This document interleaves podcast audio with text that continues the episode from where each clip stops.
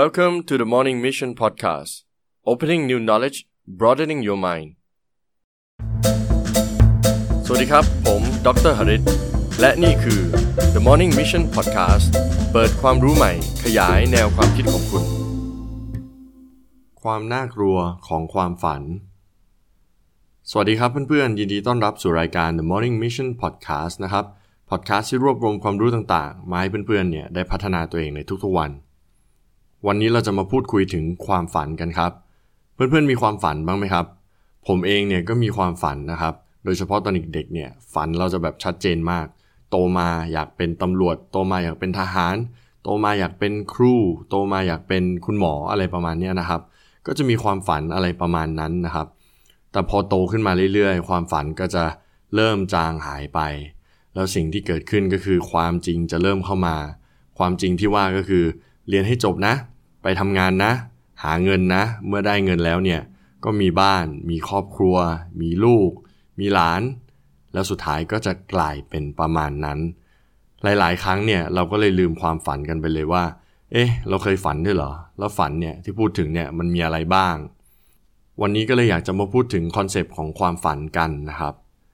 ตัวผมเองเนี่ยในช่วงหลายปีที่ผ่านมาก็มีการเปลี่ยนแปลงค่อนข้างเยอะนะครับ ไม่ว่าจะเป็นการทำงาน ไม่ว่าจะเป็นแบบการใช้ชีวิตส่วนตัวนะครับ ก็คิดว่าเออโตขึ้นเยอะพอสมควรนะครับ ผ่านอะไรมาเยอะพอสมควร ตอนที่ผมเรียนจบใหม่ๆเนี่ย คิดว่าไม่ต่างจากเพื่อนหลาย ๆ คนนะครับ เราก็ไม่ได้คิดมากอะไรหรอก เราก็ต้องการหางาน หาเงิน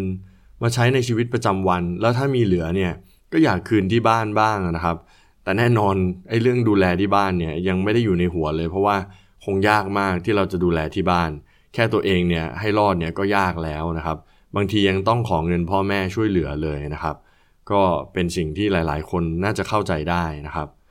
คราวนี้ทำไมต้องมาพูดถึง concept ของความฝัน เพราะว่าเวลาเราโตขึ้นเรื่อย ๆ เนี่ย ความฝันมันก็จะเริ่มเลือนลางขึ้นไปเรื่อย ๆ ความจริงก็เริ่มเข้ามา อย่างที่ผมได้กล่าวไปช่วงแรก ๆ นะครับ แล้วทุกครั้งเนี่ยที่เรามานึกถึงความฝันเนี่ย มันก็กลายเป็นความกลัว ความเครียดว่า เฮ้ย เราทำอะไรอยู่เนี่ย งานที่เราทำมันก็ไม่ใช่ความฝันของเรา เราชอบมันหรือเปล่า หลาย ๆ คนนะครับ 90%ผมบอกเลยว่างานที่ทำอยู่ก็ไม่ได้ชอบทำไปวันๆให้มีรายได้ ให้ดูแลตัวเองได้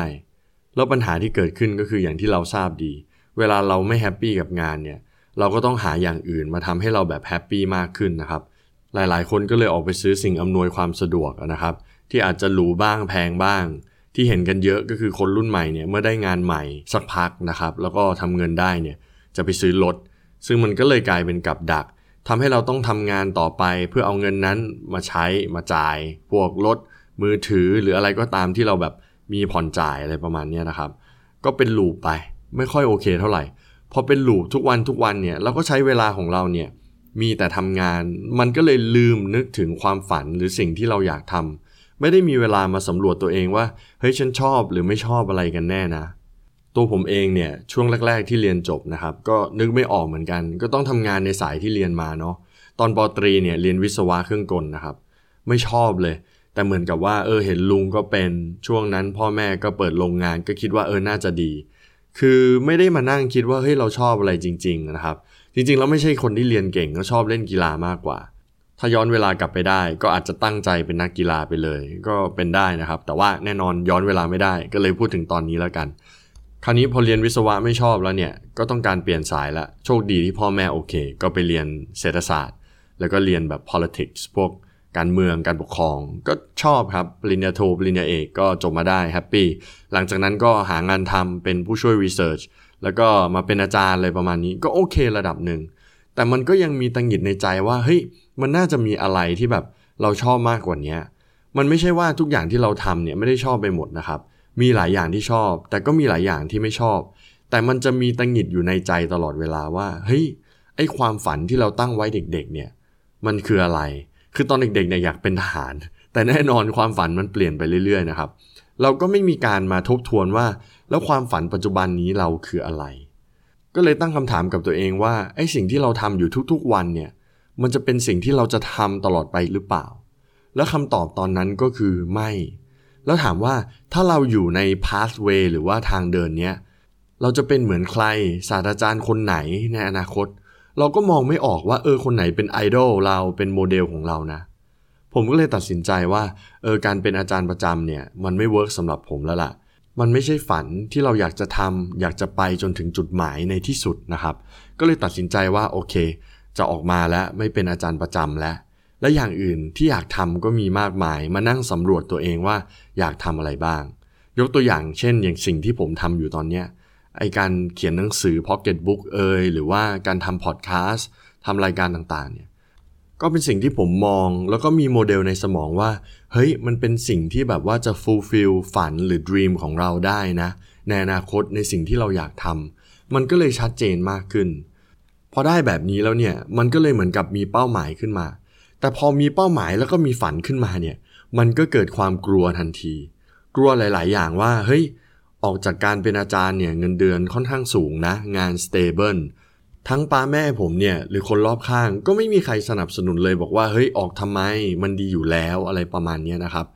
เมื่อเรามีความฝันหรือเป้าหมายของเราเนี่ยมันก็จะมีความกลัวขึ้นมาทันที แล้วโดยเฉพาะคนรอบข้างเนี่ยไม่สนับสนุนหรือว่าชี้ให้เห็นว่าเฮ้ยปัญหามันจะเกิดได้นะ ซึ่งมันไม่ผิดนะครับเขารักเราเขาก็ต้องแบบพยายามที่จะปกป้องเรา อยากให้เราเซฟไม่อยากให้เราต้องแบบออกไปขวนขวายมีปัญหา เพราะมันยากมันไม่ได้ง่ายหรอก ผมจำได้เลย ผมบอกป้าว่าป้าอยากลองทำรายการดูอะแล้วก็จริงๆเราชอบแบบสัมภาษณ์คนพูดคุยนะป้าก็บอกว่าเฮ้ยอายุมันมากไปแล้วเปล่า เราก็ถึงระดับนี้แล้วเราก็น่าจะไปต่อ ผมก็เข้าใจที่แกพูดนะครับ แต่สุดท้ายก็ดื้อจนออกมาได้ ประเด็นก็คือว่าเมื่อคุณเนี่ยลืมฝันคุณไปตั้งแต่เด็กนะครับ ถ้าคุณมานั่งคิดดูเนี่ย แล้วก็มองตัวเองว่าเฮ้ยแล้วฝันตอนเนี้ยของฉันมันอาจจะไม่เป็นเหมือนตอนเด็ก ๆ ก็ได้ แต่มันมีแน่นอนครับลึกๆในใจ ผมว่า 90%เนี่ยไอสิ่งที่คุณทำอยู่เนี่ย คุณไม่ได้อยากทำมันหรอก แต่คุณทำมันเพราะสังคมบอกว่าเฮ้ยอันนี้มันโอเคดีนะ ครอบครัวบอกว่าอันนี้มันโอเค แล้วคุณก็ต้องดูแลคนรอบข้าง แล้วอย่างหนึ่งนะครับ หลายๆ คนก็จะบอกว่าอ้าวอาจารย์แบบสบายไม่ต้องดูแลใครนี่ เออ ไม่มีภาระนี่ สุดท้ายแล้วผมบอกเลยนะครับ ว่าทุกคนมีภาระหมดครับ อยู่ที่เราจะ prioritize หรือวางภาระยังไง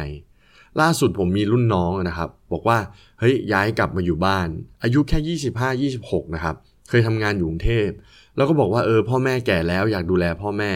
อันนั้นผมเข้าใจครับ แต่สุดท้ายผมก็ถามว่า เฮ้ย เราแข็งแกร่งแค่ไหน ที่จะมาดูแลพ่อแม่ เราแบบกล้าที่จะทำในสิ่งที่เราอยากทำหรือยัง เพื่อให้เราแบบ success แล้วก็ประสบความสำเร็จผมไม่ได้หมายถึงว่า เออต้องมีเงินมากมาย แล้วก็ค่อยกลับมาดูแลพ่อแม่นะครับ ไม่ใช่ ผมหมายถึงว่าถ้าคุณ love life รักตัวเอง รักชีวิตตัวเอง รักสิ่งที่ตัวเองเป็นเนี่ยคุณก็จะมีพลังแล้วก็ความสามารถในการดูแลคนรอบข้าง เพราะบางทีการดูแลคนรอบข้างเนี่ยเงินสำคัญมากเข้าใจครับ แต่ว่าอย่างอื่นที่สำคัญมากเช่นกัน ก็คือเรื่องของ emotional ว่าเราจะ take care ดูแลเขายังไง ถ้าเราไม่ happy เป็นคนที่แบบซึมเศร้า depress ไม่โอเคกับงาน ไม่โอเคกับชีวิตตัวเอง เราจะไปดูแลใครได้ครับ ยากมากๆเลยนะครับ ฉะนั้นแล้วผมก็เลยอยากให้น้องๆ แล้วก็เพื่อนๆ เนี่ยลองฉุกคิดดู ว่าสิ่งที่เราทำอยู่เนี่ยมันเป็นฝันของเราไหม ถ้าเราปล่อยเวลานานไปเนี่ยภาระก็ยิ่งเยอะขึ้น เราก็ยิ่งคิดเยอะขึ้นเป็นธรรมดานะครับฉันเราก็รีวิวตัวเองว่าเฮ้ยจุดที่ฉันอยู่อะมันเป็นจุดที่ฉันอยากอยู่ไหม แล้วชีวิตต่อไปในอนาคตเนี่ยจะเป็นยังไง เมื่อคุณรู้แล้วเห็นภาพชัดขึ้นแล้ว คุณก็ต้องวางแผนละ ว่าคุณอาจจะต้อง upskill หาทักษะใหม่ ไปเรียนรู้หรือทำอะไรใหม่ๆเนี่ยให้ตัวเองเนี่ยเดินอยู่ใน pathway ใหม่ หรือว่าทางใหม่ ที่คุณคิดว่ามันจะทำให้คุณเนี่ย happy มีพลังชีวิต แล้วก็อยากตื่นนอนมาทำงานมาใช้ชีวิตในทุกๆวัน ไม่ใช่เพราะหน้าที่ แต่เป็นเพราะสิ่งที่เราทำเนี่ยเราชอบมันเรารักมัน แล้วสิ่งที่จะได้ก็คือไฟใหม่ พลังใหม่ ซึ่งเราสามารถส่งออกไปหาคนรอบกายได้ ซึ่งจะเป็นสิ่งที่ดีมากนะครับ สุดท้ายแล้วผมก็อยากสรุปนะครับ การมีความฝันมันน่ากลัวครับ พอมันน่ากลัวแล้วเนี่ย เราก็อยากที่จะเก็บมันไว้ ไม่อยากมองมัน ไม่สนใจมัน บางทีก็เฝ้าบอกตัวเองว่า สิ่งที่มีอยู่มันโอเคแล้วนะ ไม่เป็นไร เออ มันโอเค เราจะไปฝันบ้าบออย่างนั้นไม่ได้ แต่ถ้าเราไม่ทำตามฝันนะครับ สุดท้ายแล้วเนี่ย เราอาจจะเสียใจกับสิ่งที่เราไม่ได้ทำมากกว่าสิ่งที่เราทำ ผมก็อยากจะแนะนำเพื่อนๆว่า อย่าปล่อยให้มันสายเกินไปนะครับ เพราะว่าการมีฝันน่ะมันน่ากลัวก็จริง แต่มันดีนะครับ แล้วสิ่งที่ดีกว่านั้นก็คือการที่เราได้เดินตามความฝัน อย่างน้อยก็ได้ลองเดิน อาจจะไม่ work อาจจะไม่ success แต่อย่างน้อยก็ได้ลองทำนะครับสำหรับ episode นี้ผมก็ฝากไว้ประมาณนี้นะครับ แล้วเหมือนทุกๆ episode ก็คือว่าถ้าเพื่อนๆชอบ ฝากกดไลค์กดแชร์ แท็กเพื่อนของคุณ ถ้าไม่อยากพลาด episode หน้า ฝากกด subscribe แล้วก็ follow ในแพลตฟอร์มต่างๆ ด้วยนะครับ แล้วเราเจอกันใหม่ใน episode หน้า สวัสดีครับ